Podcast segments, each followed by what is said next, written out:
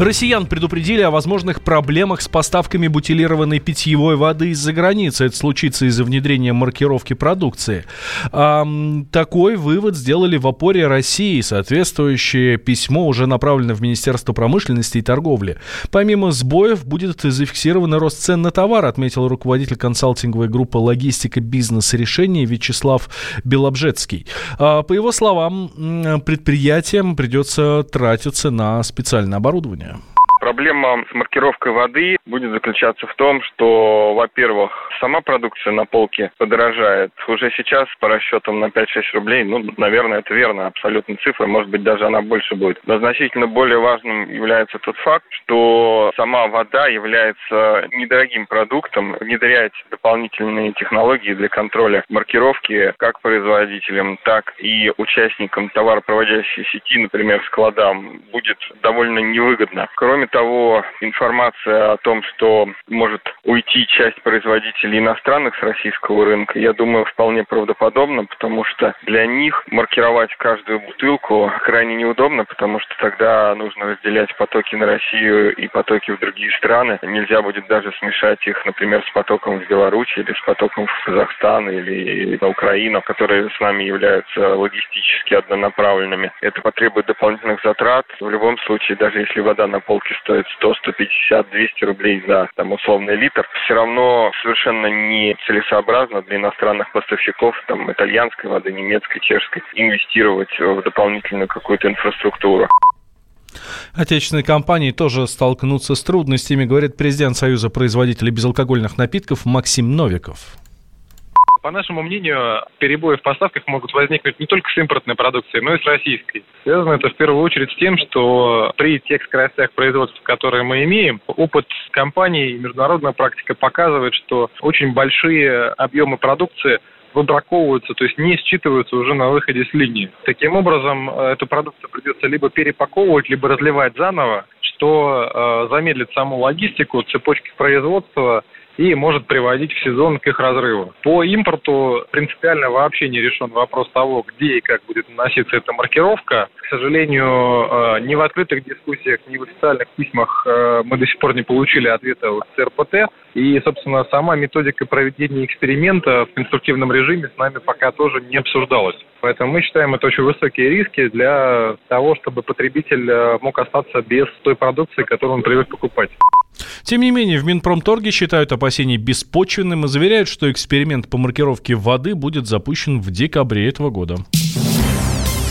Жителей Центральной России ждет потепление. Температура постепенно будет повышаться и в четверг достигнет отметки в плюс 10 градусов, сообщила ведущий специалист Центра погоды ФОБОС Елена Волосюк. Погодные условия уже начали меняться.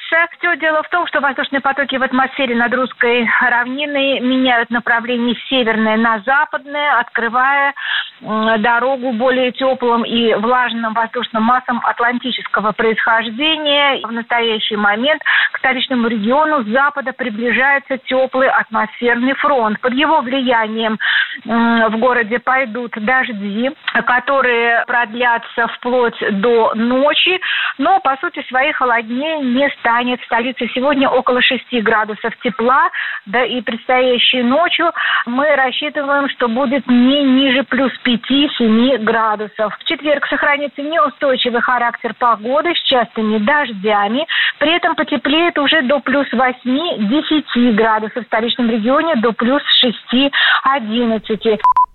Синоптики отметили, что с четверга будет снижаться атмосферное давление, а в воскресенье оно достигнет показателей 739 миллиметров ртутного столба.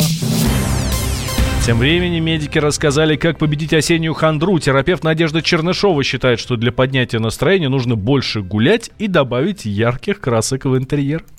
Чтобы противостоять осенней мрачной погоде, нужно соблюдать ряд простых правил. Прежде всего, соблюдать режим дня и, главное, высыпаться. Если вы будете ложиться спать до полуночи и спать достаточное количество времени, самочувствие ваше будет гораздо бодрее. Во-вторых, не важно, какая погода, нужно ежедневно выходить на улицу из здания и прогуливаться под дождем, в ветер, в мрачную осеннюю погоду. Солнце, которое даже скрыто за тучами, все-таки есть и все-таки светит. И этого солнца достаточно, чтобы предотвратить осеннюю хандру. Кроме того, украшайте свой быт яркими цветами. Если вы не можете поменять занавески или настольную лампу на более яркий цвет, хотя бы поставьте в вазе пару апельсинов или красных яблок, тем, чтобы глаз видел яркие цветовые пятна. Не забывайте об освещенности. Света должно быть достаточно много. Это тоже сказывается на нашем настроении и самочувствии. Также врачи советуют добавить в рацион фрукты и орехи. Это даст дополнительную энергию, побороть сонливость помогут утренние упражнения, зеленый чай и ароматические масла и свечи. Мы вместе дожили до понедельника. Вовремя рассказали тебе о главном во вторник, среду и четверг. А теперь встречай пятницу. На радио «Комсомольская правда» новая программа. Каждую пятницу в 8:00 Сергей Мардан и Надана Фридрихсон. 3 часа самого острого эфира. Мардан и Надана. В программе «Опять пятница». Взболтай и можешь смешивать.